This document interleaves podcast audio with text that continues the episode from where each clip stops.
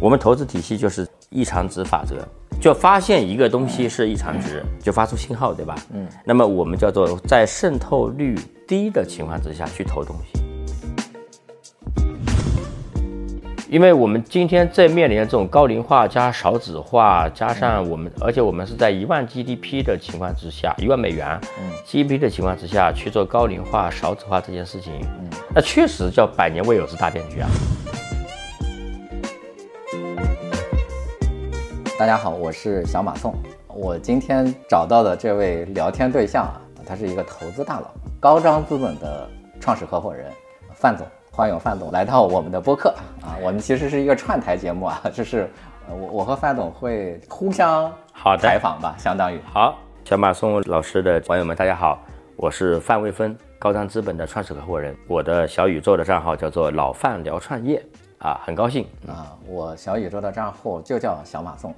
欢迎大家互相串门儿。好，这个名字好，那我们可以先让大家呃简单认识一下我们两个人吧。好，对，就是范总，你能就用一两分钟来给我们讲好的好的个人的经历吗？我的经历很简单，干过两年的消费电子，嗯啊，当时做营销啊，嗯，做老板的助理。后来呢，做了十四年的媒体，报纸、杂志、广播、电视、网站，我全都干过。再后来，我在我们那个集团负责对新媒体的投资，后来我变成投早期投资为主。然后呢，一五年底之后，我们成立了高瞻资本，高瞻资本就是做天使投资啊，最开始投新媒体，后来投投了一堆呃比较还比较知名的 IP 啊，然后呢消费，啊，比如呢，什么 IP 啊是你投过的？对，比如说我们是相当于是最早阶段投了像星球研究所、饭桶戴老板就那个远川，然后等等吧，包括像那个短呃徐大内好像也是你投的那个是我在单位投的，啊，单我位也我也是他第一个投资人，对。然后呢，后面呢，我们又投了这个国内呃特别好的 NFT 的交易平台，嗯，然后还投了一些这个消费的品牌项目。最近，比如我们又还在投项目，所以我们基本是沿着这个技术周期的每一次变化，嗯，然后来投一些早期的项目。啊啊，对，对，那我我我其实有一个问题啊，就是有一些资本它可能就在持续的投一些，就比如说消费品，嗯，它它可能跟这个技术迭代没关系，就比如对说这个这个什么 AI 出现了，什么 VR 有什么这个，它可能跟它没太大关系，对。但是你说你是跟着这个技术的迭代在投一些项目，那这里边的这个。逻辑是什么？你是要就是要去追逐这些技术浪潮吗？这是这样的啊，嗯，这个我们我们原来叫做内容商业，对吧？嗯，那在内容商业这个领域呢，最根本的驱动力就是技术，这是没办法的事情。就是说这个车轮嘛，对吧？这个这个轮子，最开始可能沙草纸啊，甲骨文，嗯，对吧？嗯，然后青铜器，啊，竹简，什么印刷造纸术啊，印刷术，嗯，然后每一轮产生一批新的渠道、新的 IP，嗯，只不过呢，这个轮子以前转的比较慢，这两年转的比较快， 哎、十年至今已经转了几轮了啊，哎、公众号、短视频、直播、NFT、VR、MR、AR，就是元宇宙那 一套。元宇宙那一套，对，嗯所以呢，你就变成是说，如果说那个可能这个人古人他可能在这个竹简时代可能生活了一千年，对吧？啊，那你现在呢？你现在可能这个直播时代，你可能只能生存很少的几年，嗯啊，这个没办法，这个，明白嗯，我当然是希望说技术永不变化，我这个很省心啊，啊， 那那这里面有一个问题啊，就比如说，就比如说新能源，嗯，对吧？新能源它可能有两个路线，就有的是氢能源，是吧？有的是太阳能，有的是这个什么这个就就就各种各样的吧。吧有的是核能，还有什么这些东西。对，那你怎么能够确定说你押宝能够押对一个？就是你是就要去投氢能，还是说投太阳能，还是说投这个原子能，是吧？对哎，这你里面你这个问题啊很好啊，当然我不懂新能源哈，呃，我也不投新能源，哦对，你就拿一个别的一个技比术喻嘛，对吧对，我只是 OK，这个打个是这样比的，就是说这个逻辑呢，我觉得是说跟我们的投资体系有关系。嗯嗯，我们投资体系就是叫做异常值法则，就发现一个东西是异常值，然后呢就发出信号，对吧？嗯，那么我们叫做在渗透率低的情况之下去投东西，渗透率低的情况之下，渗透率嗯低指的是什么？就是比如说我举个例子啊，就还没有普及之前是吗？哦对的是吗，嗯，那么一个东西，你比如说像那个公众号，对吧？嗯。啊，那你出来的时候，二零一二年八月十七号晚上，嗯，微信公众号上线啊。好，那么你在二零一二年八月十七号到二零一三年三月份，其实渗透率是不高的，渗透率是不高的。对。那那个时候，如果你能投到一批特别牛逼的、很优秀的年轻人来干这个事儿的，对吧？他能抓住这个的，他本身就可以享受一段渗透率从特别低到很高的极大的红利。明白。对，那么但在这个阶段有个问题啊，就是说，你觉得这个东西渗透率低一定会变高吗？不一定的，但没关系的。早期投资你买的就是什么概率嘛，啊，跟抖音同样在做的，可能也有别的平台，对吧？好，假设有一个抖音是 A 平台，对吧？假设有个 B 平台，嗯，在那个早期的时间点，他们都是一千万 DAU，对吧？嗯，也就是说，在网民中的渗透率百分之一。那你如果说在这个生态里面投算，但你就是有判断说，我觉得字节牛逼，我看加重一点，对吧？啊，那那个我可以少一点仓位，对吧？嗯你都可以投的，没关系的。嗯，明白。就因为你那个时候你在渗透率很低的时候，你的赔而率且是你需很要高的，投不了太多钱，是吧？对的啊，嗯你的赔率是很高的。明白你。的赔率是很高的，并不是一个二选一的必选一个的。那么，所以大概是这样。了解，但嗯其实总体来说，天使轮的这个投资还是成功率没那么高嘛。但是因为你撒的这个网大，所以它总能捞出一条大鱼来，是吧？是的，某种程度来说，我们的成功率算比较高了，甚至我们有时候反思成功率是不是太高了一点，可能就意味着我们冒某一些应该冒的风险太少了。嗯就是这个成功率，你们一般怎么计算？成功率指的就是说你公司，比如说你公司得活下来吧，得有盈利吧，嗯，你至少你得有浮盈吧，嗯，你有时候还能退出挣钱吧，啊啊，这有多重成功的表现吧，啊，但你公司挂了肯定是失败了啊，这是绝对的失败了啊，明白？对。就那你嗯们计算这个投资的成功率，通常用一个什么样的指标来算？整体来说有两种，第一嗯种是这个账面上挣钱，第二种是现金挣钱。嗯，就两种啊，两个口径都会有。 扯，这个和我想的不太一样啊，就是我以为是说我哪个项目是挣钱的，你你是算这个平均的这个盈利是吧？啊，不是，我还是看项目啊，嗯我还是看项目啊。就有的项目你是这个，比如说你是挣钱了吧，有的项目亏钱吧，啊那亏钱的项目就就算失这个败了项目挣钱就算成功了，是吧？项目挣钱还不算，得我挣钱啊，明算白。成功。对，就是你在这个项目上挣钱，你就算成功了。对的不对对的啊，就不管他挣了一倍，还是挣了什么百分之五十，还对是的挣了十倍，对对对啊，你都你都算是成功了。对，对，那如果按照这样计算来的话，你们的成功率大概是多少？我们在项目上挣钱的应该是有接近百分之四五十是有的，啊，那那确实蛮高的所以我觉得太高了一点嘛。啊嗯，我觉得跟我的赛道有关系啊，就是说我的赛道呢一直是从那个，比如说内容这个领域是吧？嗯那这个领域是属于是比较容易挣钱的行业，比较容易挣就是钱它的行成业。本也没那么高。然后对的，那么到后来做消费，那我们看的投的消费的东西，整体来说也是觉得这个品类，或者说当时已经觉得比较容易实现商业化的品类啊啊。但是对于某一些，那有的基金它的成功率低，但它成功一个就吊打你无数个嗯明白啊。。它走的是另外一个比如逻说辑。你做内容也不可能赚到，比如说一字万节倍跳是动吧的？钱对 对对对啊，对他做不做不到这样。是的，是的。那通常你比如说你投内容类的，大概你能赚到多少倍其实我们现在已经原则上已经这两年已经不投内容了啊，嗯啊？ 这是比较重要的一个点要澄清一下啊。了解啊，对，因为有很多的原因吧。嗯嗯。那么比如说我投过的，然后整个项目我们说卖掉的、回款的，比如说有五十来倍的，然后一二十倍还是挺多的。嗯啊，几倍的就更多了。我我比较小白哈，就是这就在这个这方嗯面啊，没事对就是我我想知道，就比如说，假设你在这这个项目上你，你投了一百万，赚了赚了五十倍，嗯嗯，你这个钱要交税吗？当然了，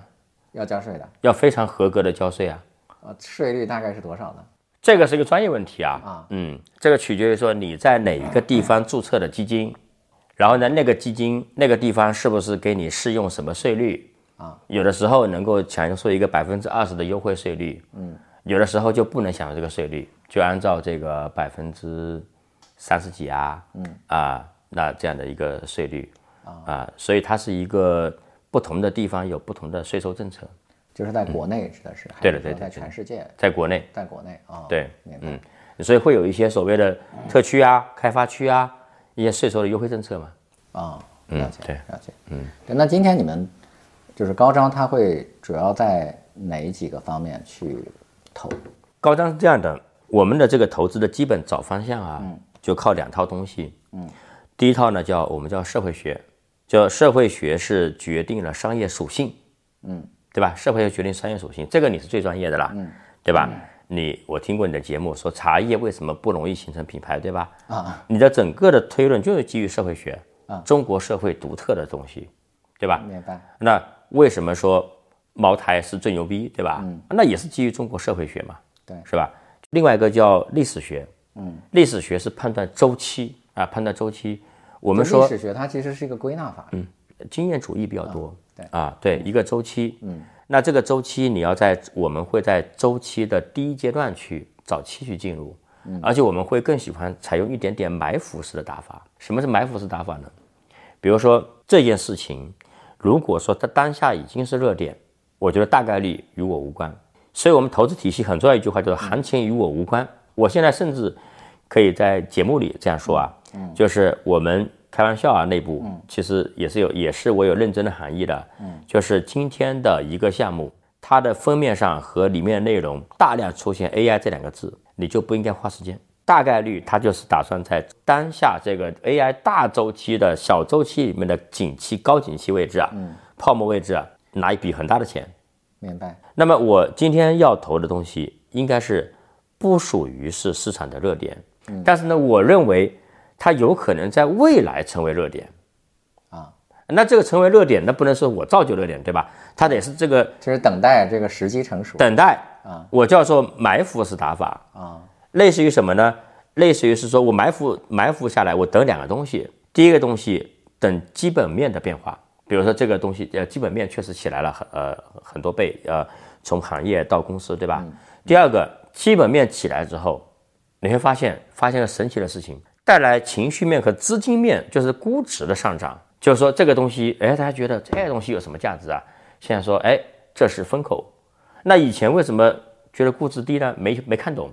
然后呢，会有一系列的教育课程，对吧？可能是得到啊，可能是这个各个平台，我没有贬义啊，就是说各个平台，就人们通过学习传播，就觉得说，我靠，原来这个东西蕴含着什么，本质是什么，还可以变成什么，星辰大海的东西，对吧？明白？然后带来估值的极大提高，就基本面涨，估值涨，那两者戴维斯双击，对吧？两者相乘，那不就是一个你的一个比较好的机会吗？这是我们是这个打法，叫埋伏式打法。其实就是还是要去做预判，对，预判，啊预判不一定嗯对，但是呢，不预判，我觉得没有赢的机会。明白？就是对，呃，那这个这个我确实是我遇到的这个投资公司里边还算是比较独特的一个方式啊，因其为实是这样的，你遇到的因为是呃一级市场公司比较多，啊在二级市场上这属于主流方式。啊是吧？ 对明白，比如说我们现在所在这个机构，嗯嗯，人家就是研究公司，嗯，然后这些公司呢，在当年非常默默无闻的环境之下，啊，然后默默的买，默默的买，然后那个买的时候，生怕有个研究员发篇公告， 发一篇研究报告，发掘它的价值，啊，了解。对，就是这样。对，那这个确实是，就因为我过去见到的投资人，我实际上就有点不太明白啊，就是我觉得，就好像投资人难道看不懂这个公司有问题吗？就尤其是在大热的时候，对他要杀进去，就包括说，就是尤其是还有很多他他不分行业，就是懂的只要是某一个领域里边它出现很热的一个一个品牌，懂他的就要去投，懂的就比如说前几年的奶茶，对，就是就是我我我认为说奶茶不太会剩下几家企业，烘焙、牛肉对面，对， 就是嗯就是我我觉得就是但凡投资人稍微有一点餐饮知识，他都不会去投牛 肉面。那他为什么会去投？我我我其实是有一些困惑的。对，那他至少也得做基本判断。我觉得是这样的，是因为我们首先相信，嗯，这些投资机构里面的人，从学历到勤奋，都是算是很拔尖的一批人了，对吧？那肯定这是个嘛毫无疑问，啊对吧？就是说，首先从众这件事情，它是有机制上的原因的。就你比如说啊，我除了判断上这个东西再说啊，机制上是什么让它从众呢？第一个点，赛道热的时候啊，这个赛道容易募资，因为你的 LP 穿透之后是 LP，对吧？对，明白。它你在热的时候去募资，比如说你今天，比如说两两年前你去那个募一个叫新能源或者半导体的这个基金，嗯，啊，那肯定很容易募资啊。但是呢，然后再套回到二零二一年、二零年那个时候，消费最火的时候，嗯，哎，你去募一个消费基金也容易募资啊。但是呢，公募基金、二级市场公募基金已经无数次证明这一点了，嗯，就是基金卖的很疯狂、很好的时候，嗯，买基金的人那都是势必要亏钱的。但是呢，在基金根本卖不动，嗯，然后呢，基金经理备受嘲笑，成为一些梗的时候，啊，你那个时候买，大概率你是挣钱的，但是你总是没有办法去改变这个这个点嘛，就是每个人都不能，就是这个对群体行为就没办法就是永远无法改变。这是一个，嗯，然后呢，从微观上来说呢，二级市场是追净值，对吧？嗯，它每个月、每个季度，甚至每周，都有排名。我不是说看十年之后怎么样的啊，你坚守你的理念，对吧？OK，我埋伏，对吧？嗯，埋伏了一年没涨，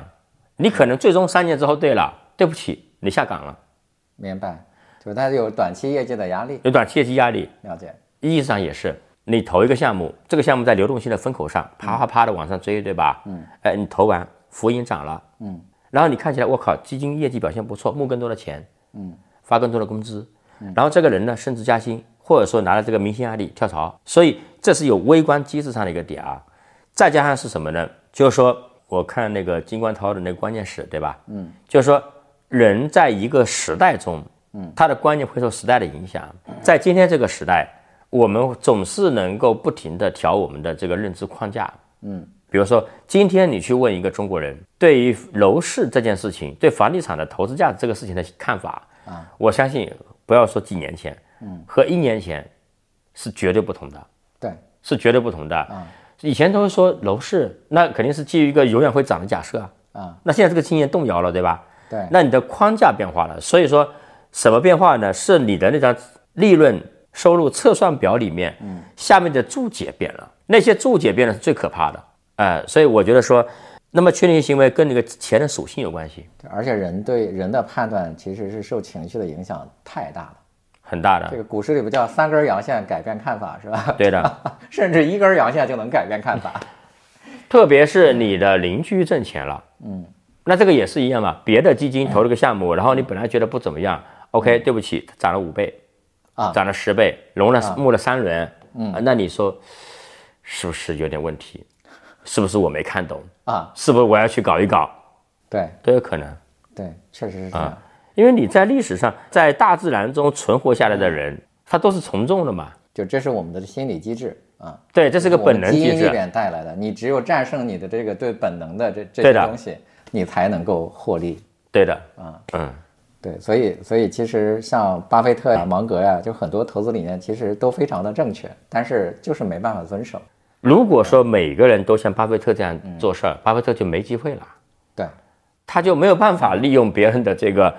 过度恐慌对，和过度的悲观。那我再举个例子，比如说日本股嗯市，日本股市最近几天又创下了三十年以来新高。那么在过去很多年里面，一年前，比如说去问对吧，嗯那日本股市我靠，那肯定不行啊，人口衰退、老龄化什么各种东西，对不对啊？对那现在呢？当它跌的时候有有无数个理由证明无数个理由它跌了 是吧？现在又开始市场即将，我认为即将出现一大批的刷屏文章，证明为什么日本可以 come back。这 个没办法，这个事情是，对，嗯。确实是。嗯，这个我曾经是一个老股民啊， 对我我是一九九九年，我当时挣，我当时攒了五千块钱，啊，九九年有五幺九行情啊，我一毕业我就在中石化嘛，啊我攒了五千块钱，九九年我我就注册了一个股市账号，啊，那你是历史悠久，然后对，就大概十年的时间啊，我其实算下来，我也没有在股市上花太多钱啊，嗯，对，而且我还赶上过就是零五年那一波行情嘛，零六年、零六年、零七年，哦，对，零六年，零六年一下涨到那个什么，号号称说要八八千点嘛，是吧？对当，当时六，千六千点，对，就赶上过那一波行情。对，呃，这个当然我也没有太多钱在里面玩啊。到二零一零年，就是我彻底的告诉自己，你不应该在股市玩儿， 就是我就是因为我我就认识到这件事儿，就是首先你看你你也不专业，对吧？嗯，就你也没有不够聪明，嗯，然后你又不有专门去研究这个东西，对那凭什么你能够在股市里赚钱？就你看了一本什么所谓的 K 线图啥的，你就能赚钱吗？对，这是不可能的。对，所以就在一零年的时候，我就对自己彻底的说，我就不会再去买股票了。对，不是说你你你没有钱或者怎么样，就是因为以你的这个呃工作和你的这个精力，以及说你的这个专注程度，你是不可能在里面赚钱的。就发挥你的优势。对，所以我就基本上就戒了。 对，就是我不在这里边挣钱了。那很好啊，那你就造就了一家优秀的这个咨询公司啊。对，所嗯那那即使是后来确实是买，就是说这就要属于叫他这个顺手买一点嗯儿，那也不过就是说他在你这个极小的这个资金范围内，嗯，去买，对吧？你放一百万进去，它小嗯赌怡情，对对对，就他就无所谓了嘛，对吧？就是呃，就是你只是说，你看我看哪个科技公司好像有有可可以对，那对对嗯那我就可以买它一点 儿，对。但是那你你赔了就赔了嘛，对，对你来说没有什么这个这个对很好，小赌怡情。嗯对，确实是这样的。除了这个叫做提前打埋伏之外，那你们判断一家公司行业是可以通过这个趋势啊什么去判断嘛？对的嗯吧，但是公司它就非常具体，对，呃，那那你会怎么去判断这家公司呢？就我干的事情，其实本质上啊是一个事情，因为我是天使投资，而且我现在我越来越明确自己天使投资，啊、做第一个投资人。我干这个事情的本质是买入一个潜在企业家、未来企业家的人生期权，嗯，买入一个优秀年轻人的人生期权，嗯，我本质是干这件事情，嗯啊，那假设我买完之后，我投完之后，那么他啊花了几年的时间是吧？他一无所嗯成，他就认了嘛。所以，那我在这个人这个事情上面，我会去观察我们叫异常值的人。但我们今天有很多这个指标啊，这个说我们关于怎么看人，为了团队的培训的需要，总结了几十条这个东西啊。能不能给我讲一些嗯没有没就有对你认为最重要的一个？我我我觉得最重要就是异常值。但我先讲一下我们讲的比较多叫四气三力啊啊，志气志气，就想做大事儿，而且我一定要做大事儿。明白？这一条呢，就排除掉很多人了，其实是，嗯，就大多数人只是在口头想做大事儿，嗯他不愿意付出与此相应嗯的努力，对吧？嗯，格局。第二个，比如说，有的人他会觉得说，我的理想就是打造一家，呃，五千万收入、一千万利润的公司，嗯，对吧？嗯，然后灵气，嗯灵气是什么呢？灵气就是你觉得，我靠，这个家伙还可以这样，这个点灵气这个点，你做管理你就知道，这个点是无法被培养的，它对只能被它发是掘，它是天赋，它是天赋。明白？这个你比如说，我讲到最极端啊，就是同样一首歌曲，嗯，词和谱是不是一模一样的？我唱，小马宋唱，王菲唱，能一样吗？那就是不一样。台词，演员台词，嗯，我说，周润发说，能一样吗？那气场就不一样，对吧？啊，确实是，还有一个杀气，嗯，杀气这个点呢，就是因为你过程中面对无数的压力，嗯，无数的困难压力，我又开咨询公司，可能压力算比较小的一类了，啊，没有没有咨那么询公复司杂的，是咨询公司，虽然业务模型并不好，但是呢，它它又又是一个不太容易赔钱的行业最多最多我回到一个一个人加一个小助理嘛，啊。最多就是这样吧，对吧？我公司就活了嘛。杀气这个很重要，杀气有时候你选择啊，两个选择，第一个选择创始人说，我选择一个小富即安，嗯，或者是叫做就是那种我们叫高概率低赔率，还有一种是说张一鸣对吧？他说呃，我们不是为了被腾讯收购的对吧？嗯，叫做选择低概率高赔率是吧？嗯明白，那么你作为投资人，还是希望他选择大多数时候选择低概率高赔率。嗯，但这件事情他只能他自己愿意。嗯，还有一个是正气，正气这个点呢，我觉得很多人有误解啊，就是说啊、感觉要好像道德高尚啥的，我不是这个意思。啊正气在我这里整体是指的是契约精神，或者说我觉得你讲究诚信已经是一个很多人说讲究诚信是个底线，讲诚信是个很高的要求，好吗？是个很高很高的要求。比如说我今天我们俩约了七点见面，对吧？我只差一分钟，我就已经违背这个契约了嘛。啊，我就是七点钟准时那一刻到达，对吧？对你就找到了，对吧？你就比我靠谱。 对，就是说这个点实是你发现说你生活中经常你在违约，呃，正气。那你说很多人说歪门邪道的也可以挣大钱，嗯，其实有一个点在哪呢？这个人是个歪门邪道的，嗯，他可能挣到钱，你投资人挣不到钱，明白，他完全可以让自己挣钱，你投资人挣不到钱。这就那个，这就那个道理嘛，就是当他因为你的美貌又不和抛弃了原配的时候，他会不会 对对过几对年对再抛弃你嘛，对吧？是 的，就这个道理。对，然后呢，我们说三个能，好产品能力，嗯，就你我们归根到底是一家投产品的基金嘛，嗯，你产品得好，产品不好，别人都扯淡。但有些人说，有些人觉得他的产品，这个公司产品也不好，一般般，为什么能卖这么多钱呢？你就忽略了说情绪价值也是一种产品，还有一个是总经理能力，嗯，就管商业管人的能力，还有一个是资本家能力，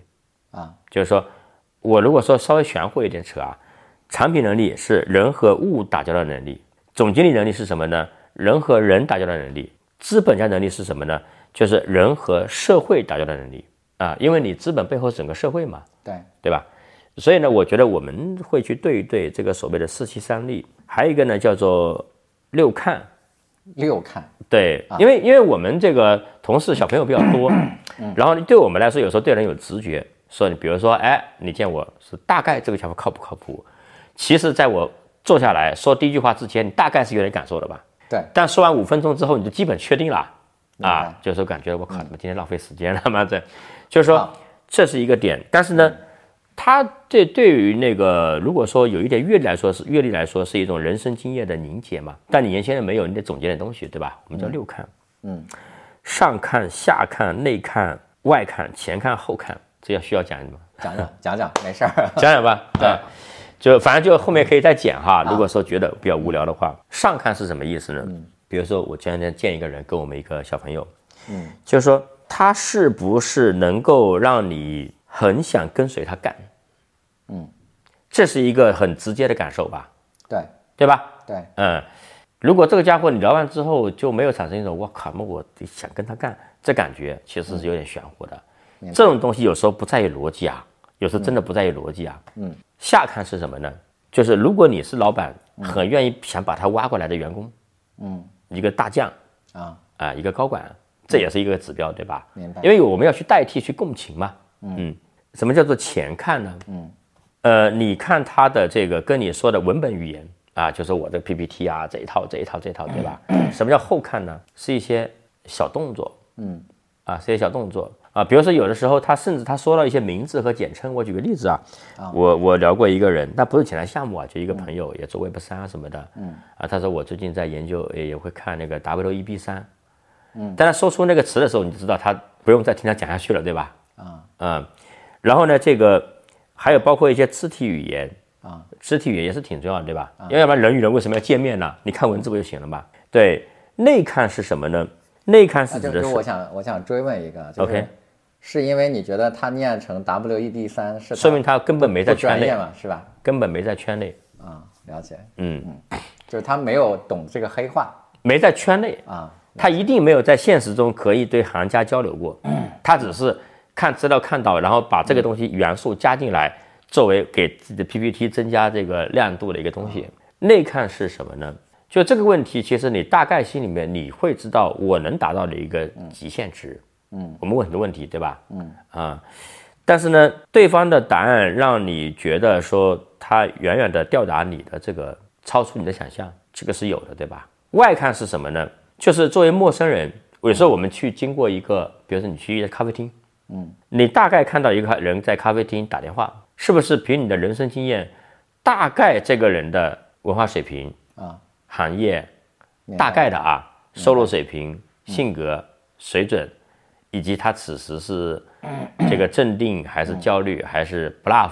你大概是有点感觉的啊。那么这种就是陌生人感觉。当然了，你说这几条全用上是不是一定准也不好说，也是个概率事件，对，因为啊他还是比较主观嘛，很主观。对，所以呃，但是呢，这件事情呢，就是说我越是这样呢，我心里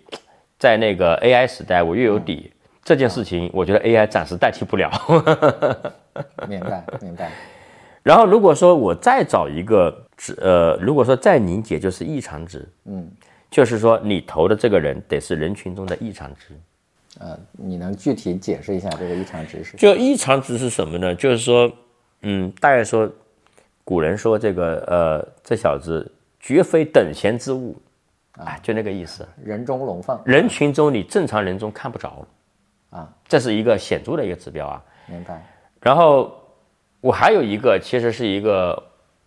呃我今天第一次披露啊，聊得比较嗨啊， 就是说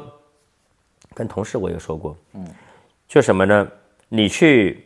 见一个人，我内心有几个对人的要求标准很高的爸的这个朋友或者投资人，有那么两三个人啊。然后呢，我在想说，我会不会很自豪的把他介绍给他？比如你肯定是有对吧？但估计你也没心没时间。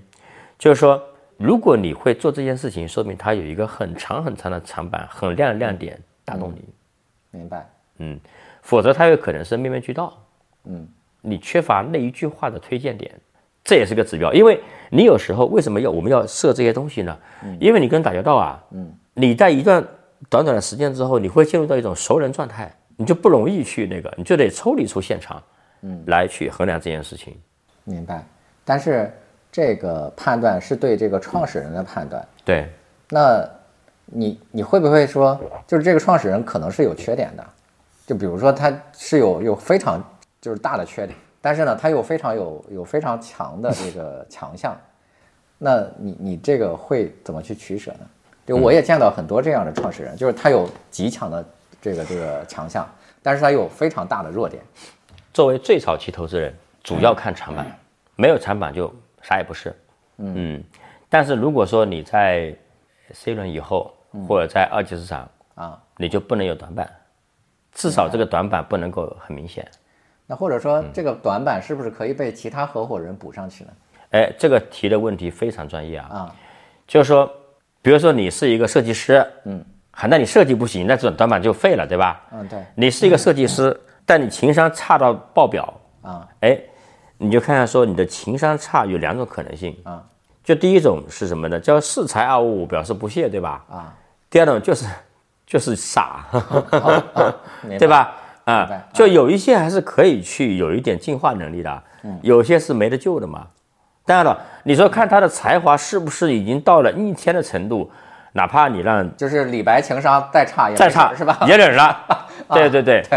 但更多的是什么呢？就是说这个，你不是李白，但是你有李白的脾气。 明白。叫什么？呃，丫鬟身子小姐，不叫叫什么？叫做这个这个叫我我突然想不起那句话来着。丫鬟的，呃，身子小姐的脾气啊哦，对，啊啊，对对对，嗯，很多啊，挺多的这个创始人，他的这个公司的阻碍确实是就是他的短板，对的，就是因为他的短板就非常明显的，就刚才我们聊过的 这几个哈，这是的，这个我不说名字了，会阻碍他再进一步去发展。可能我记得前两天有一个人在跟我去聊说，就国内还是一个挺知名的创业者，就是他说他做过大概三四个项目，每一个项目的回款基本上就是每年的回款就是不超过十亿，就是基本上十亿就是他的天花板。他做了好几个项目，就都是就做到十亿就不动了。对对，我我我我可能就是我就认为说这个就是这个人他的这个能力就是到十亿，大概就是对这样的一个规模，对，就再往上做不动了。但有一些创业者就是他可以不断的往上去拱，就比如说就我我们的那个客户吧，叫古茗奶茶，对，就是那他早年我我觉得，因为呃王源安他在大学里的时候，他大概一年能够挣个三五十万吧，对就，他的大学里就一年可以挣三五十万，对，对，但是他他在创业的时候，他也没有这样的一个说我要干到一百亿这样的一个呃一个愿望，对，他其实就是想做个奶茶店，每过几年他都在进化。前几年他可能管一千家店是吧？这几年他觉得他是个一万家店的这个管理者了，对，对他还是不断嗯的进化。我觉得就是这这种人其实是挺牛的，包括啊，对我们就我就从我客户里面说吧，就比如说像元气森林的唐斌森，我觉得他今天可能是有一定的。嗯就是会遇到一些困难吧，因为这这个外界都已经说了嘛，我也对在这儿说也无所谓。对，但是我觉得唐斌森这个人其实是有非常强的进化能力的，对，对，否则的话他也不太可能从一个游戏公司就搞成一个这个传统行业。对，而且就是因为上个月他其实给我打过好几次电话，嗯，对我们还聊过，就是就是我发现他确实是会有反思，进化，对，就是他开始说我认识到这个问题了啊，我要、我要去干这件事儿了。对，确实他他的学习能力，就他的学习能力和进化能力是特别强，我觉得这种人真的是特别厉害。对，对，就是他能不断的克服自己的短板。因为最开始人生下来的时候都什么都不会嘛，对吧？呃，只不过是早期你的学习是学校给你安排好的，但是有很多人就就很固执，就他就会固定在那个地方，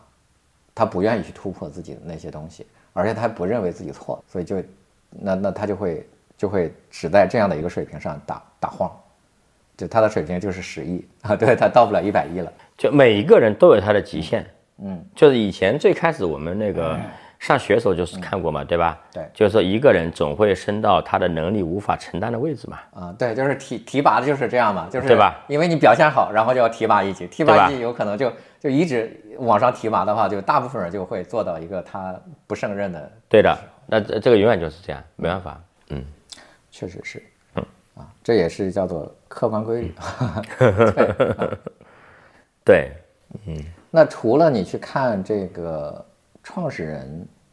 你还会看这个公司的其他资源吗？我这个阶段我主要看创始人，啊、因为你们就是天使轮儿，对，其实我不太专关注合伙人，嗯，连合伙人我都不太关注，为什么呢？因为至少有一半的项目在投完之后几年内会换掉合伙人。另外，你就是创始人是一切一切的源头，他就是那个道生一，一生二，二生三，三生万物，他就是那个最开始那个一，他肯定不是道，对吧？他是一，就啊在你投的项目里边，你能不能给我举一个你一看就觉得他是一个很可能成功的人这种案例呢，它有时候都有一点事后效应啊？明白。啊，就是这个说我们说看到一个人啊，他会什么这个一个伟人小时候很从就怎么样啊，对吧 就？后来编的，是是是啊，对，有可能是你的选择性记忆了哈。明白。啊，所以为什么我们现在都有这种每一个重大决策，嗯啊，自己的重大决策，包括我每年元旦都会写一封给自己的信，嗯啊，那就是说你把你当时真实的想法记下来，免得你事后去美化，啊，对吧？对，嗯，而且这是通常会发生的，因为我确实经历过很多很多的这个公司嘛，对，就是你你再去看他后来的演讲，他已经把之前他做的那些动作全部美化掉了， 对，也许真的是运气，但是他就已经变成自己的远见卓识了。对的，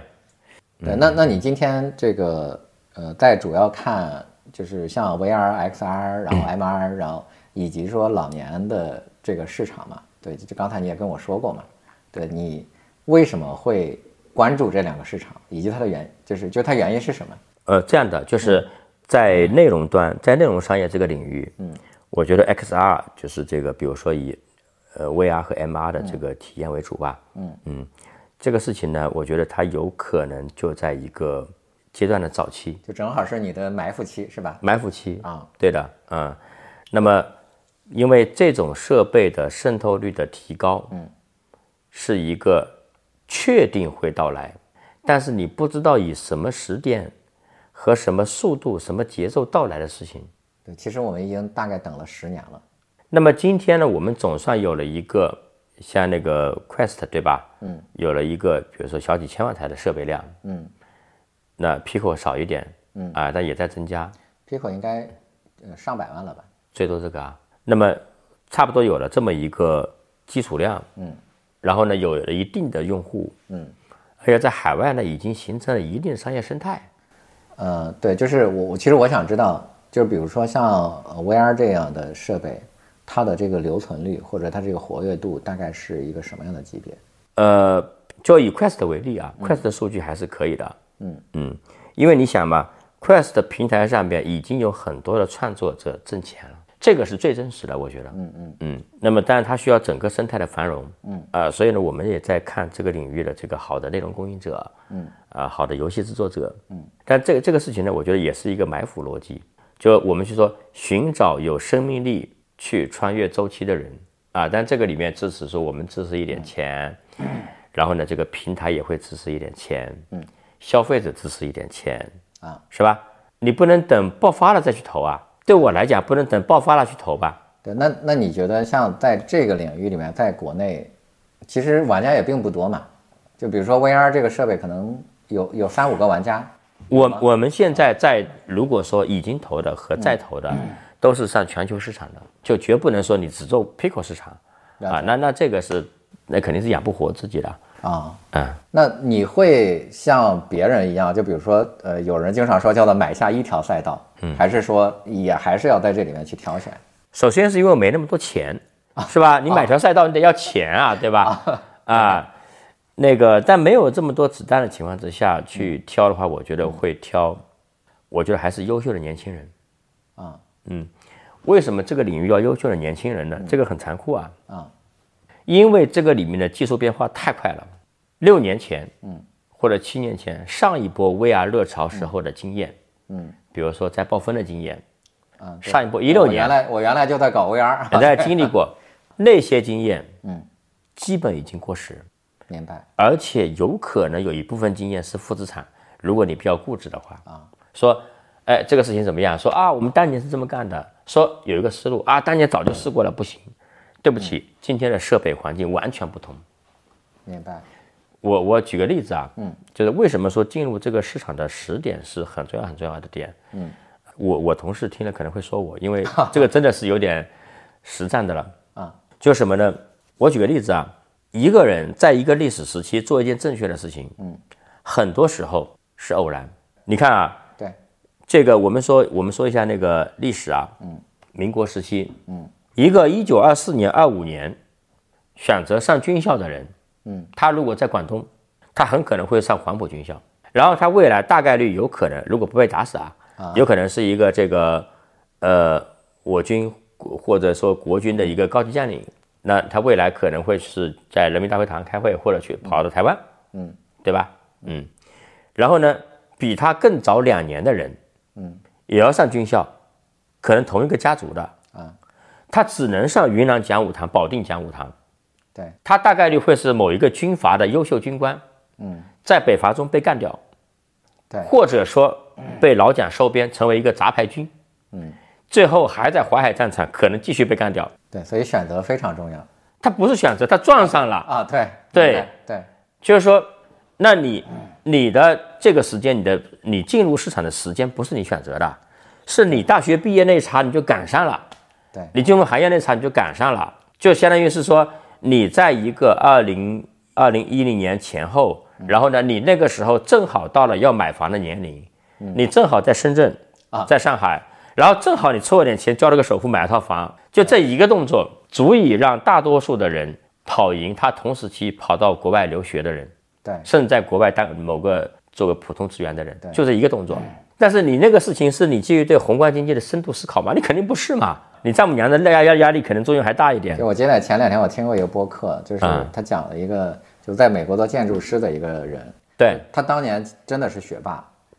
嗯在高中的时候其实非常好。然后当年他在选这个学校、选专业的时候没嗯有选计算机，他选了建筑，啊，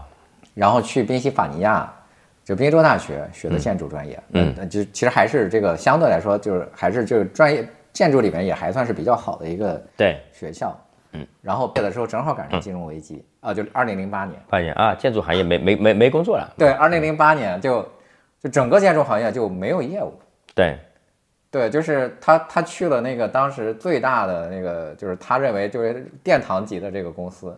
正式员工就只有七个人，啊然后其他所有都是临时工，啊， 不跟他签 合同啊，对，就就就遇到这样，对就是他说如果我当年选计算机，至少是可能拿了某个股票，然后就就是这样的人了。对的，对，嗯但是他在美国做了十年还是多少，我就这个记不太清楚了，可能也就是挣十万美元。对，那对于在那个硅谷那帮人，那可能就就是天差地别。嗯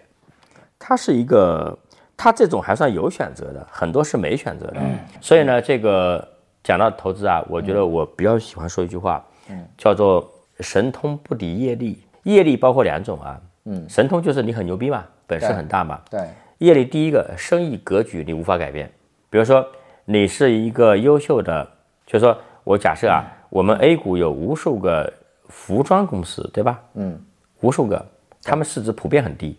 普遍不高。对嗯，有无数个文化传媒公司，嗯，市值普遍也很低。对这些人的水准一定比那些很高市值的公司水准差吗？不一定的，对是因为他的生意这个赛道的生意格局，就导致他就是这样子。对嗯，再一个是什么呢？这生意格局的问题啊，嗯，这是这是由天然所决定的啊，你个人的努力是无法改变行业的生意属性的嘛。业力还有什么？嗯，还有就是你所处的时代，你这个时代你是无法改变它的。啊是，你今天这个时代，你就是这么一个所谓的 deglobalization 的时代，去全球化时代，还有有可叫能你要太彩票嘛， 就就对，这个巴菲特对这个有深刻的认知啊。对巴菲特就是一个出生在美国，且你看啊，巴菲特哪年出生的？三零年左右，大萧条期间，他他一百岁了嘛，就那就相当于一九二三年出生巴菲特应该是啊，芒格一百岁了，对，巴菲特应该三零年左右，索罗斯哪年出生的？三零年左右。嗯，就是说这些世上，目前为止啊，我们说最伟大的投资人，对，大萧条期间出生，嗯，不用去打仗，因为他长大的时候已经错过二战了。对然后呢，他进入社会的时候，开始干投资的时候，开启了二战以后，一直到零八年对这个史无前例的超级大的黄金时代，就赶上了呀。那你在他之前和之后的人没有这个运气啊？那他是他选择的吗？他不是他选择 的，是，嗯而且还长寿，对，才长寿，对这。个太难得了，这个也，这个难道是由他健身决定的吗？巴菲特，我觉得巴菲特有一个事情意义非常重大，嗯，就是告诉你，我基本不健身，我也喝可乐，是麦当劳，饮食不健 康，但是我很长寿，对吧？嗯我觉得巴菲特如果说他不幸碰巧是一个很节食的人，我靠，要要很多人要惨 很多，对，嗯，所以这个这个真的是就是你选择真的是特别重要啊、那那就我当年我们在西安交大读锅炉专业，就是我大部分的同学其实就是就分配到了国有企业嘛啊对，就那个分配到一个像电力系统，嗯，你是很难出来的，对因为那个时候收入还蛮高的。对我这个很巧的是，我分配到了中石化，啊，那个时候中石化是最差的。是吧？对，嗯一个月一千块钱，我同学一个月四千，就是啊是我收入的 四倍，那我就必须要跳槽，对，嗯他就可以不跳槽。啊，对，那你说他是他不好吗？也不是啊。对，我的远见卓识也没有那个，对我就认为说我在这儿肯定干不下去。 对，对，那嗯你这东西就是命运逼着你去这么去弄。是的，是的，对，确实是这样。但是有一部分确实是，就是你能够改变一些小环境。对你，比如说，你看这个，像我在广告行业，我进入我是二零零三年第一次做广告，那个就已经是广告行业的黄金年代的尾声。对。那你没办法选择呀，对吧？对就是你出生了，就是你就是那个，那叶茂中老师比我大，对吧？那人家就正好赶上了广告行业的黄金年代对啊，那你没办法选择这个年代呀。啊对包括你像华玉华，那华山老师，那他第一个他入行比我早，他年龄又比我大，那那华玉华已经成立二十六二二十年了，对，那我们嗯才成立六年，对，那他确实是也也赶上了一个黄金时，至少是黄金时代的尾巴， 是的，对，嗯，确实这个这个真的是很难啊，但是呢，你确实是能够改变一些微观环境，比如说你赛道可以选择，对我我我刚刚讲两个赛道嘛，一个是 XR 内容，对吧嗯对？嗯还有一个是老年这个领域。老年这个领域呢，其实我们最近因为我们做消费品嘛，我们确实是也还会去接触一些这些。但是呢，我我我有两一个，我有我有几个疑问啊。嗯，对，就是实际上老年人的消费肯定是很差的，就是他的消费你必须给他创造机会嘛。对对，就是为什么年轻人消费多，就是因为他又爱玩儿，他要出去，他要谈恋爱，就他有各种各样的机会去消费。但是老年人的生活其实是非常的，就在绝绝大部分老年人啊，就他的生活其实是非常的这个单调的，对他根本就没有这个消费的这个机会。对，对，那你为什么会看好老年人这个市场？我觉得这个我们在看老年这个领域啊，我觉得首先呢是看一个变化。嗯，我们是今年开始，嗯，比较多的把这个领域作为我们重点领域了。嗯，第一个呢是六十年代的第一年的人口高峰是一九六二年，一下子从六零年、六一年极低的人口出生，嗯，到了六二年两千多万人口，从六二年到七三年一直每年保持两千大几百万，这十一年加起来是很恐怖的数字，嗯，比如说大概三亿左右啊，因为咱也不是说数据了，反正大概三亿左右，啊嗯，那么这三亿左右呢，在很多国家是一个单独的大经济体了。大的国家了，对吧？对，然后这一批的老人呢，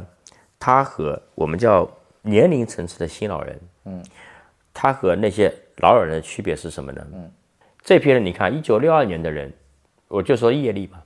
就一九六二年的人，他二十岁的时候是一九八二，赶上了改革开开放；啊，三十岁的时候，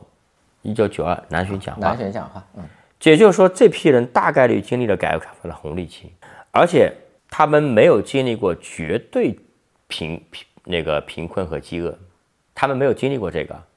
一个人如果经历过绝对饥饿，就是他真的饿过肚子，真的没有米可以吃，他这种终身的烙印绝对影响消费的，绝对影响他终身的消费观念的。明白，然后呢，再一个点，这些人里边有退休工资的人比例大增，因为多多少少他城市里有套房，有个退休工资多或者少而已，对吧？嗯，然后他们的小孩肯定是有退休工资的啊，嗯，对，或者肯定是有工资的，所以这批新老人，我觉得他在消费意义上，他和过去的老老人，他会出现一些比较大的变化，嗯，这是一个点啊，嗯那么因为我们说变化才来机会嘛，对，对吧？那这批才刚刚开始，我觉得赛道还很早期。嗯，另外一个，我看新老人呢，我觉得新老人和老老人的区别，年龄是其一。嗯，但在我的眼中啊，也许是我的视角的问题啊。嗯，我认为最根本的区别，我划分新老人和老老人，它不光是年龄，是他们对媒介使用的明白，如果你是以移动互联网如果用的很溜的，嗯，哎，经常还能个玩玩抖音，玩玩视频号，嗯，微信也用的很溜，嗯，出去旅游，你自己还能稍微有点攻略，稍微看看哪里好玩，而不是说完全的说以前是什么呢？完全看传统媒体，电视就、是连滴滴都不会打，很多人，滴滴不会打，对，然后呢，周围的传销人员给你洗脑，对，而且我我觉得这个可能也还是跟文化有关系，对的，对，就是你看，比如说像我妈这个，我妈是那个五五零年吧，那一代人的平均学历就是那样，对，五零年我妈就是上到二年级，就对高小高高小，对，上到二年级，她确实是她的这个字是不够用的，但没办法，对嗯就我们说的这个投资是那个社会学嘛，对，就是说这一代的老新老人，嗯他们在社会学意义上和那批老人是不一样的，这是一个很大的区别。然后呢，当这个变化发生的时候，然后时代给你每年输送两千几百万这个人口进来，嗯，那你说会带来消费的很多变化。现在刚刚开始，刚刚开始，呃那在这个就比如说在老年人这个，他也有很多嘛，吃很吃多对对对对，吃穿住行是吧？对就一大堆啊。那你会更看重哪些哪一个领域？因为这个还是看那个一个看需求，对吧？老年人的刚需，我觉得是什么呢？是一个是健康，一个是情感，明白或者叫陪伴。嗯啊？所以需求来讲，就这两条，健康和陪伴，我觉得这是它最重要的两条。你就想吧，我们的父母对我们的期待不就这个吗？对，对吧？不就这个嘛？当然陪伴，我觉得咱俩肯定做的一般吧。我觉 得我我没跟你聊过，但我估计你肯定也一般啊这个是由男性性别所决定的。对啊，这个这个是没办法的事情。嗯，然后呢，那我我先说我们不太看哪些吧。嗯嗯，我先说我们不太看哪些吧。嗯，或者说我对那一些的这个兴趣稍微低一点。嗯，但其中我觉得也是会有很多好公司的啊。一类是这个看护、康养、家政这一类的，大规模人工服务的。这些我觉得这些里边呢，就是嗯、大多数会是一个挣钱的机构，嗯啊，这样机构会很多很多，嗯，然后呢，但是能不能有人把它干成一个非常巨大无比的商业，我觉得很难，它需要一个左晖式的人物，啊，那就是一个分散型市场，分散型市场，明白？但是你需也许有一个极其牛逼的人出现，不知道啊，啊，他改变了行业规则啊，也许有人出现对啊，它但创是造了创造了一种新的组织模式，对的商业模型，是的，明白？但嗯这个事情呢，你就看到了才知道嘛。对，就是不是我们能够决定的，对的，还有比如说像老年服装、老年鞋子，啊那个像这些东轮椅啊，像这些东西啊，就看起来比较刚需。然后呢，这个有新的红利机会，但是呢，这个我个人觉得啊，这些共东西有个共同特点是什么呢？中国在这个领域拥有无比过剩的产能，所以呢，只要你这个人看起来搞出了一点利润空间啊，就会无数的人以极低的价格杀进来，杀的你没有空间。嗯那 OK，有人说我可以搞品牌，但是恰恰是什么呢？这个里边这一代老人，我觉得依然对不太品认牌品认牌同度是不吧嗯太强，或者说你就告诉他说，我们老人之间，你看说告诉他说，哎，这个东西，我跟你说，我们去买一个那个那个盗版的，跟他一样 的，啊，赶紧去，他没有任何道德负担是吧？完全没有。啊，甚至是家家长们在相互交流，对吧？说，哎，小孩那个课怎么样？你说这个课不错，哎，有没有那个网百度网盘给我来一份儿啊？说好好好，给来一份儿。九五后，你看就不同吧？我认这个歌手，我就要买正版，能下载盗版，对不起，我不买。当然了，九五后的这种情怀。啊是由这些买盗版的父母支撑起来的。 你不要看不起你父母，你的情怀是他支撑起来的。对，但是呢，在这个里面，也许有一部分的人已经有品牌观念，或者说他们的子女给他买的时候有品牌观念，这里有一个小的机会。嗯，那么有人能够有效打捞出这一部分，我觉得也是可以的。啊，但整体在面上来说，我觉得说这件事情已经是难题了嘛，对，那你已经是解难题了嘛。嗯，还有老年护肤美妆，我觉得没有很多人想象的好，为什么呢？有技术变量，什么有技术变化，技术变化？出现了一个东西叫医美，你再某东西你赶赶得上，给你机关来一下吧，打一个什么什么东西，我也不太懂 啊。对，而且哎，对这个问题我，我还跟我一个客户讨论过啊就是就是说，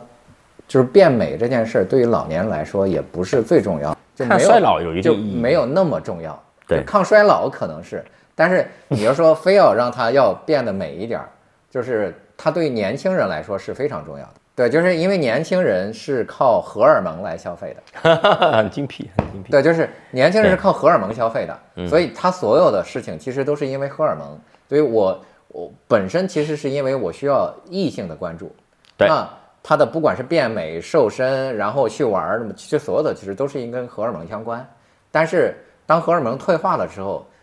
这些所有跟荷尔蒙相关的消费就就没有了。对你这个答案有一点点男性凝视 啊。现在这个女生们讲的是我们是在越级，啊，对对对，但是但是你你这不能，你你还是要抛开这个说，就是虽然女权喊的很多哈，但实际上大部分还是抱有传统观念的，对的，而且我也没有说过说就是男生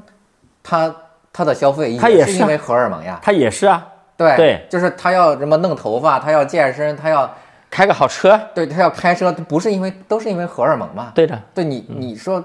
如果我不希望一个女生注意我，那干嘛要开个兰博基尼？其实很难开开的，对吧？ 对不对？对对吧？就是，即使是 你去，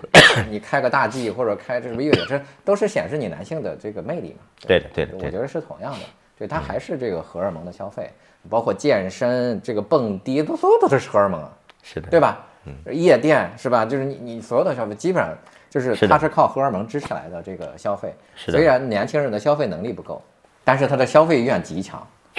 对，但是老年人是消费能力很有很多，但是呢，他他在很多消费意愿上去缺失缺失了。我们投了一个项目，叫做人参水的，叫一整根。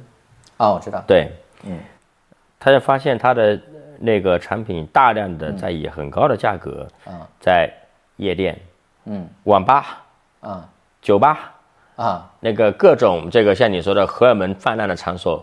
被对销售，啊，啊，那我觉得可能有一点这个这个因素哈，明白。嗯，对对，是，对，所以所以说就是呃，中国的人口结构确实是未来是一个很大的难题。呃，我们恰好服务过一个台湾的客户，啊，对，就是因为在做台湾这个客户的时候呢，我们确实是就有研究了一些人口结构的问题，以及这个历史经验。对，因为台湾其实就是台湾比比日本晚大概晚二年吧，对，那基本上就它又比较受到这个日本文化的影响，对，所以我们当时他是做的一个家居的一个公司，呃，我们我们其实是提前就是去研究日本的家居公司，以及日本的这个社会结构，嗯所以我们才给他提出来一个它的产品的研究方向和它的这个整个商业结构的变化。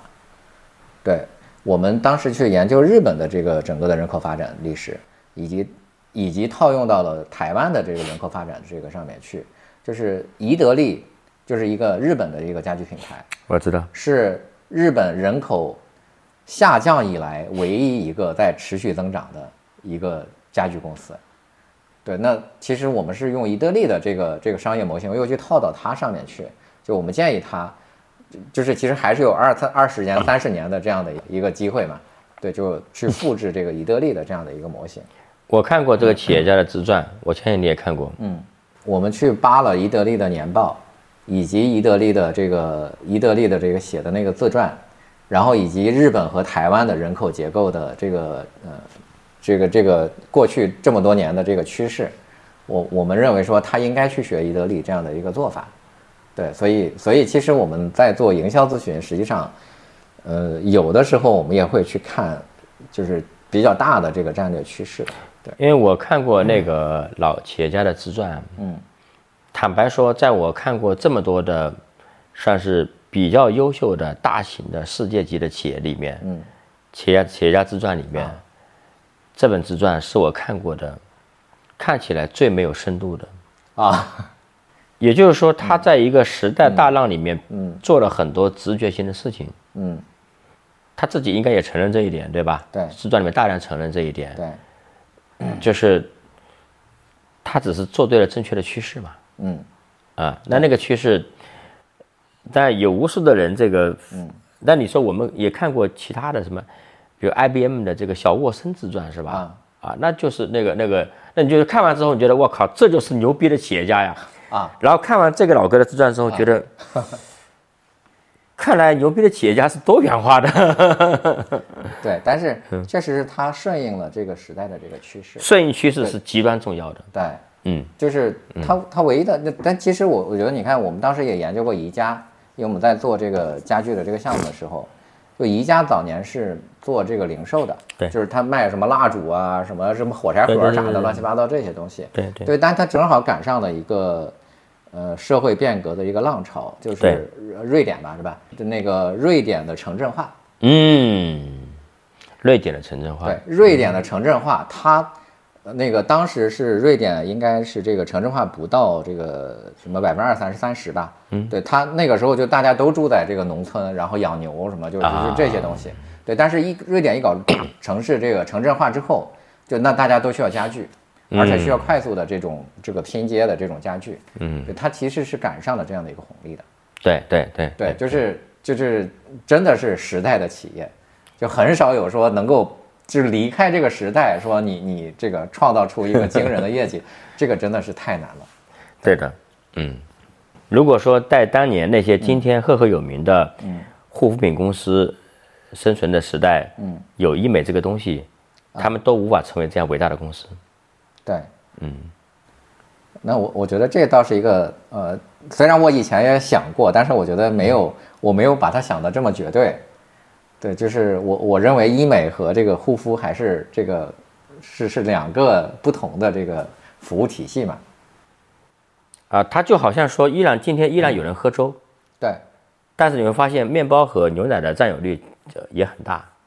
对对对，明嗯白。，它是一个啊这么一个它关系是，可以替代的，可替代性关系。明白？嗯，对，确实是这个，呃这个西方的生活方式，我觉得在未来也很多年也会慢慢的要要同化一些我们。对的。对，所以我们看老年这个领域呢，我比较，我大概啊，我看我们看老年这个领域呢，我比较喜，我至今，嗯，我们看老年这个领域呢，我目前比较感兴趣的啊，嗯，就是解决老年人的这个健康这个点，这是一个点健，康是最重要的这是第一重要的。啊。嗯，对，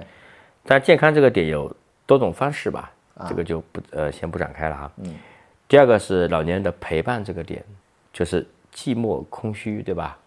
啊，但陪嗯伴这个点你怎么解决呢？就是如果还是牵涉到人的话，那它其实还是个很重的业务。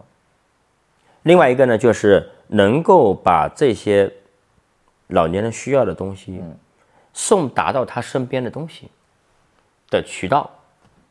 啊也是有价值的。啊，就是相当于卖水的那帮人是吧？也是有价值的。对对对，所以呢，在这个领域呢，我们就会去不断的去看老年人的这个东西。我觉得这个事情也是挺感觉也很有社会意义啊，嗯，也很有社会意义，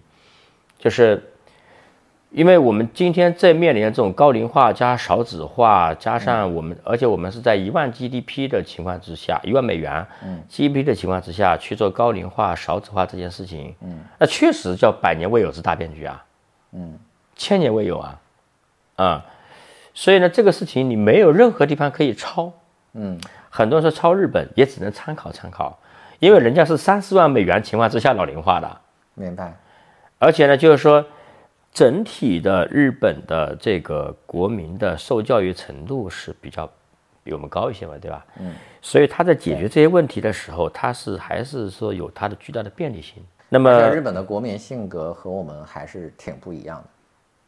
对，嗯，对，好像好像不宜展开了。 对，然后呢？但我觉得说日本它现在有呃，大前研一前段时间说前几年说低欲望社会，对吧？对，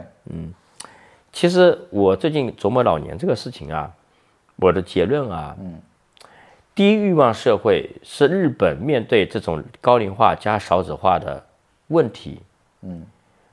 经过自然选择，经过社会博弈得出的解，啊，是它的解决方案，无意中形成的解决方案就是低欲望社会。我增速没有了，那怎么办？低欲望嘛，和谐了嘛，啊，向与历史和解，与自己和解，啊，和解了嘛。如果你还想发扬当年那种精神，对吧？那早内内战了呀。所以呢，所以这个事儿呢，就是那个所谓的那个第四消费时代，对我也有点存疑，就是它可能在日本成立，未必在中国成立它的社会基础有区别。啊。呃，比如说我们的老年人的移动互联网的渗透率吊打日本老人，短视频渗透率吊打日本老人，然后呢，人际关系又不同，对，而且日本其实是非常保守的，就也不能叫保守吧，就是是怎么说呢？它在这个新技术的采用上，它是非常的慢的。对的，对人际关系也不同。对，你看啊我们的这个，嗯，就是你那个中国老人的人际关系，嗯，和日本老人人际关系是有巨大区别的，对和子女关系也不同，对，嗯，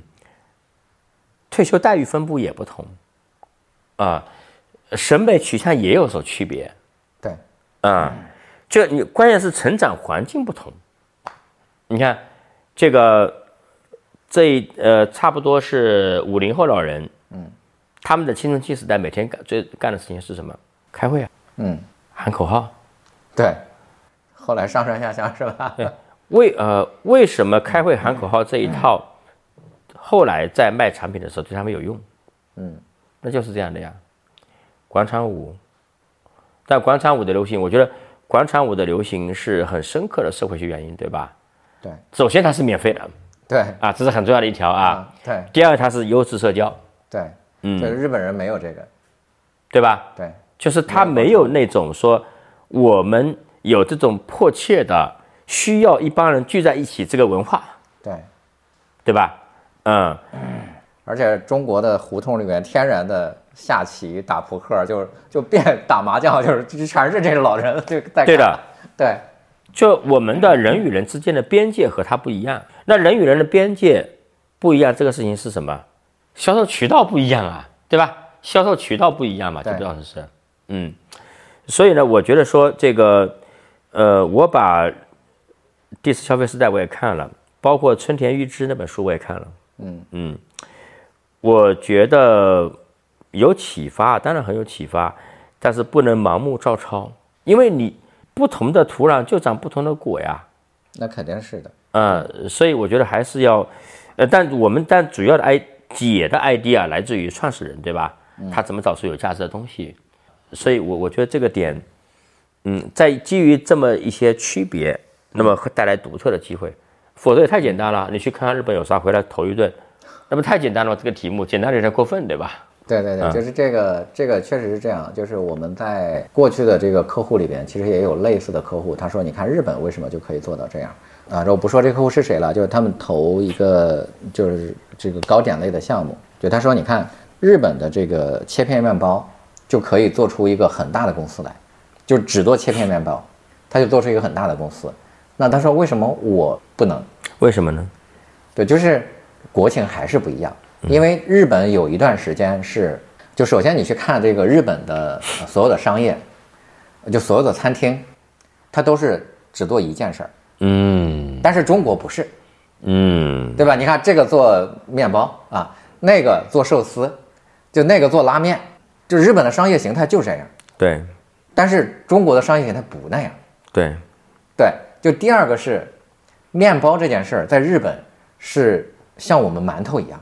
嗯对，因为日本有日本政府有一段时间是专门推行，就是吃这个发酵类食物，就是吃面包，啊就他要求国民集体吃面包，嗯，他是有一个段时间的推广的，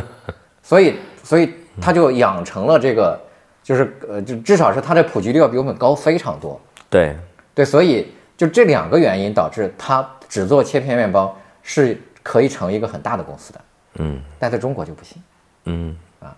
就中国首先这个我们至今还没有养成大部分人吃切片面包的做早餐的习惯对啊、那第二个是我们也不是那种餐饮形态，对，啊所以很多的时候就是你去看，你可以去借鉴日本的一些东西，但是就真的还是要具体情况具体分析。你像比如说有些东西是，我觉得是基于时间线推移的，这个比较容易借鉴。对，嗯、你就比如说到某一个阶段，嗯，房地产永永远涨这个事情就会过去，对，对吧？对对人口出生率到了一定以下，那个什么奶粉之类的，你就你就对吧？你再牛逼，中国飞鹤够厉害了吧？对吧？但你也无法阻他也挡这无个事解情，，而且他是第一个受冲击的。对吧？对啊、但是你微观层面，那就是相当于是那嗯个，我们说那个大河过来，对吧？嗯从那个呃青藏高原一直下来，嗯，那它冲刷过不同的地方，形成了不同的地貌嘛。对那你这个这个具体什么地貌，那取决于那个那个那个具体环境本身。对啊，但是大河向东流这个是没没悬念啊，嗯，这是没悬念啊。对，就是大趋势和这个微观环境的。对了，所以我们去找创始人呢，呃，我们会见这个领域的人呢，我们非常非常警惕一种人，这种人一旦那个出现，我基本上我们的团队都知道，我们就不太会参与了。就是这个满嘴书面语的人，满嘴书面语这件事情啊，很可怕。可怕在哪呢？说明你的认知不来自于一手信息，你的认知不来自于你的现实的考察啊，你的认知也来自于你看书、或者说看新闻看新闻、看媒体，啊，这个很恐怖。对，对那那比如说啊，我举个例子啊，我们说一个广告公司或一个几个营销方案，对吧？啊，比如说，那你怎么样去把这个东西搞好呢？啊，我通过用户洞察，对吧？把握其什么什么东西，对吧？然后通过寻找有效的渠道啊，怎么样提高什么转化率什么东西的，那啥也没说，对吧？就全然后是什么媒体矩阵，什么就对对就对这些对东西。对，然后有一哥们过来是吧？他说我们每天剪五十条短视频，嗯，然后呢，坚决不投抖音，不投快手，我只投小红书或者只投视频号，嗯，而且我只在早上三点钟投，啊，凌晨三点投，啊，哎，你会想听听说，哎，到底啥原因啊？我是举个例子啊，明白，就是说他，我们希望说看到他对于各种问题有一个他非的常具体。独特解。嗯啊，就满嘴书面语的人是比较危险的。作为员工也好，我觉得作为这个投资人也好，都比较危险。就是嗯很多就是正确的废话，哎，对对，就是因为它不是原创的，对啊、它不是原创的。嗯，就因为就好像你不是原创，你就只能够说冠冕堂皇啊。我并不真的懂嘛，说明，比如说你举个例子啊，你问我说你对于那个氢能这个太阳能氢能有什么看法，对吧？我也能跟你扯半天啊，啊，但是呢，你一听就知道说这家伙好像不太懂嘛，对，就是都是你看来的，都是大概看一看的。但是你叫我再往下猜一下，我就不懂了啊。所以这个这种，我们是希望在这些领域内，老年消费这个领域内，找到说对于用户有洞察，然后呢，对于原生的这种场景有深刻理解的人，呃，然后又能探索他的解决方案的人。啊，这个人是我非常喜欢的。发现了这样的公司了吗？现在还是在在寻找过程中我已经投了一家了，啊，是已吧？经投了一家了，在合适的时候会披露。然后也希望他有机会成长为你们的客 户， 因为成长为你的客户就已经很挣钱了。这嗯个这个可以有，对 对，对，嗯，而且我们的就是我们的客户里面确实是相对来说，我们更偏向就是我们的客户更多的是新时代出现的客户。嗯，你看定位派的人，就大部分都是都是那些老老企业，就是至少是十年以上的吧。我他在他的企业家成长的黄金年代，他看了那本书，呃有没有可能？呃也是，对，就是而且呢，就是说这些企业它都比较容易去做定位，对有些企业你不可能给它做定啊，位，元气森林是什么你是做不出来的。嗯，抖音是什么？这你怎么能够给抖音做一个定位呢？题目变了，对嗯嗯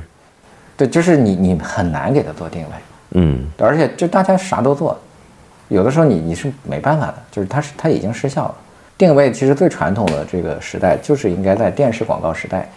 大规模生产啊、这个大规模投放，啊，大规模铺货，团块世代，日本叫对，这个是最合适的这个时代，就是宝洁呀，什么海飞丝啊什么。那今天我们也刚刚接了一个客户叫菲诗蔻，呃，就是他是做那个洗发水啊、头皮养护的一些这些东西的。就你不会再去跟他去讲什么你要做去屑，你要做什么，就是那这市场上需要什么你做什么不就行了吗？反正你投小红书是吧？对吧？那那为什么我一定多去屑呢？对吧？我做一个头皮养护的，这同时卖也可以嘛。小红书上不会说你是做去屑的，你为什么为什么 也做头皮养护了？嗯，哎他都不会问你这个问题的。对的。他说这个很好，我推荐你用。你像我们，比如说今天做嗯做投资，对吧？对，呃，但是我要有个点是清晰的，啊我越来越清晰，嗯，就是高瞻是做天使投资，啊，啊、这个是我们整个的清晰的，因为它背后和你整个的战略都有关系，这个是你的战略定位。啊，是我的战略定位对，就是它不是所谓的叫做心智定位。啊，它不是说我提出一句 slogan，对呃，然后就就就就站住了，对嗯，对，这是你的战略定位。啊，啊，但是它并不是所谓的这个心智定位。我给你举个例子啊，就比如说，嗯，南城乡，呃，这你可能不熟悉啊，你都不在北京，就它是呃我知道，我酒店旁边有一家，哦有一家是吧？对嗯对对就是它是北京，它是全国快餐店里面的评效最高。啊，是吗？对真不知道，对，就是呃，中国的快餐店日均营业额平均起来是七南城乡吃啥了？呃，七千块钱啊，我就你听我跟你说哈 OK 就是它七千块钱啊，这个就是日均营业额。嗯，南城乡多少呢？三万五，就是一百三十家店，平均起来每家店一天三万五。哦，对，也就是说，它一家店一年能做一千万。那个，那这个是中国快餐店，就至少是连锁品牌里面，它肯定是评价最高的。那它过去做什么呢？它最早的时候做电烤羊肉串儿。哦，对，那那如果按照定位理论的话，那你你是不是叫南城乡就是做电烤羊肉串儿的？嗯，南城乡等于电烤羊肉串，对，那那按照这个定位理论，你就应该这么做嘛，对嗯吧？对对，对，那他当时做电烤羊肉串儿也很厉害，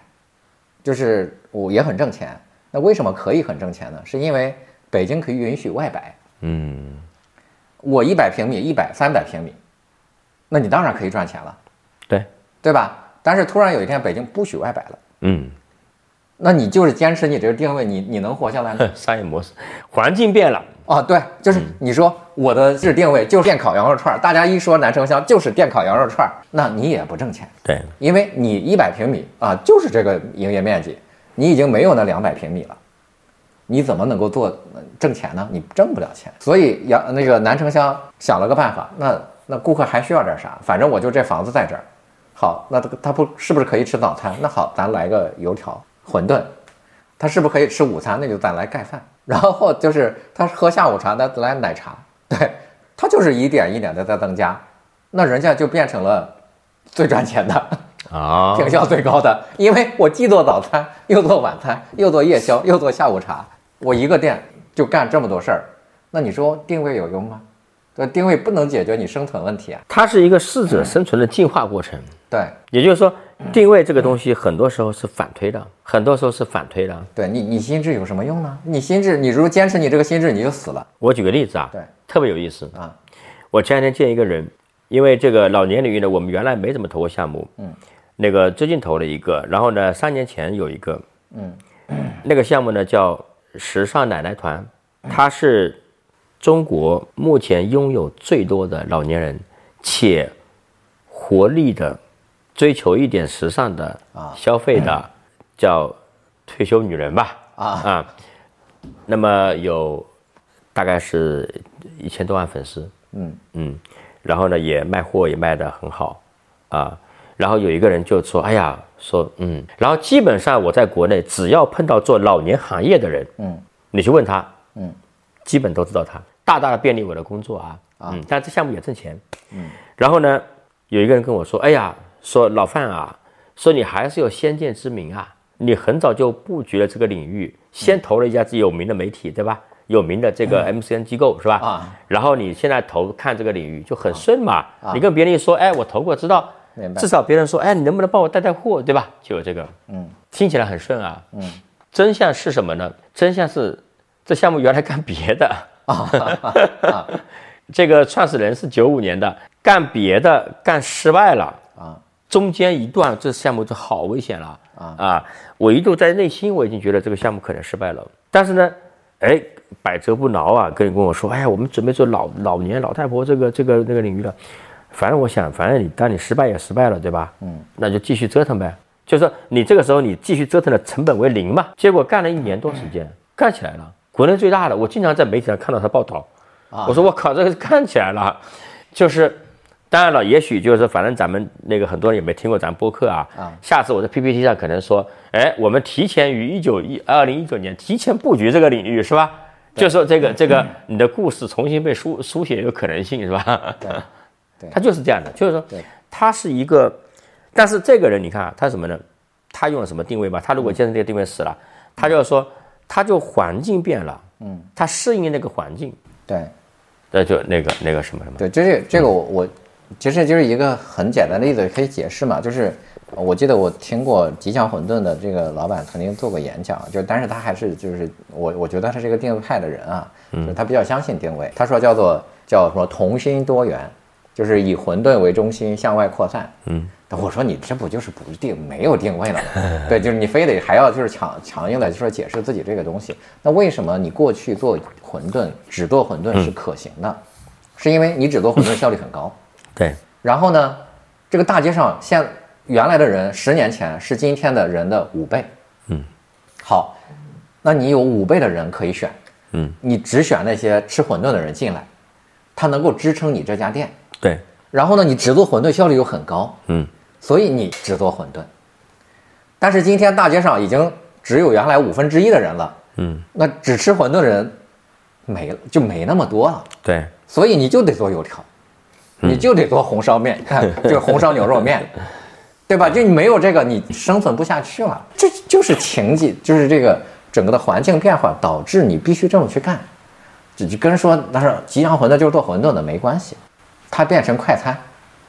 只不过它还叫做吉祥馄饨而已。好的，今天我们也聊了挺多，其实就核心还是 跟范总聊了聊他的人生经历，以及这个高张资本在呃这个这个投项目的过程中，他看人、选人，以及说这个对他未来看好的一些，包括 VR 和那个老年人项目的这些的呃一些理念，也我觉得我也非常的受益啊，就是谢谢范总来我们这个播客做客啊。好的，感谢小马宋老师啊。小马宋呢，这个讲了很多东西啊，我也是第一次听说，嗯，也很有启发。然后呢，我今天呢也扯了扯啊，包括讲了我们这个对老年消费这个领域的投资的规划，嗯，啊，我记得这是我们第一次公开的对外披露这个这件新的方向啊，这是第第一次。我感觉说这件事情，我希望看到越来越多的年轻人来干这件事情。我非欢迎，呃，有志于老年人市场的这个公司也可以去联系范总啊。欢迎欢迎老年人市场的变化力量，我相信大概率是由九零后甚至九五后创造的。好的，好好，谢谢，谢谢大家啊好，那今天的节目就到这儿、好啊，好，好，谢再谢见。，拜拜。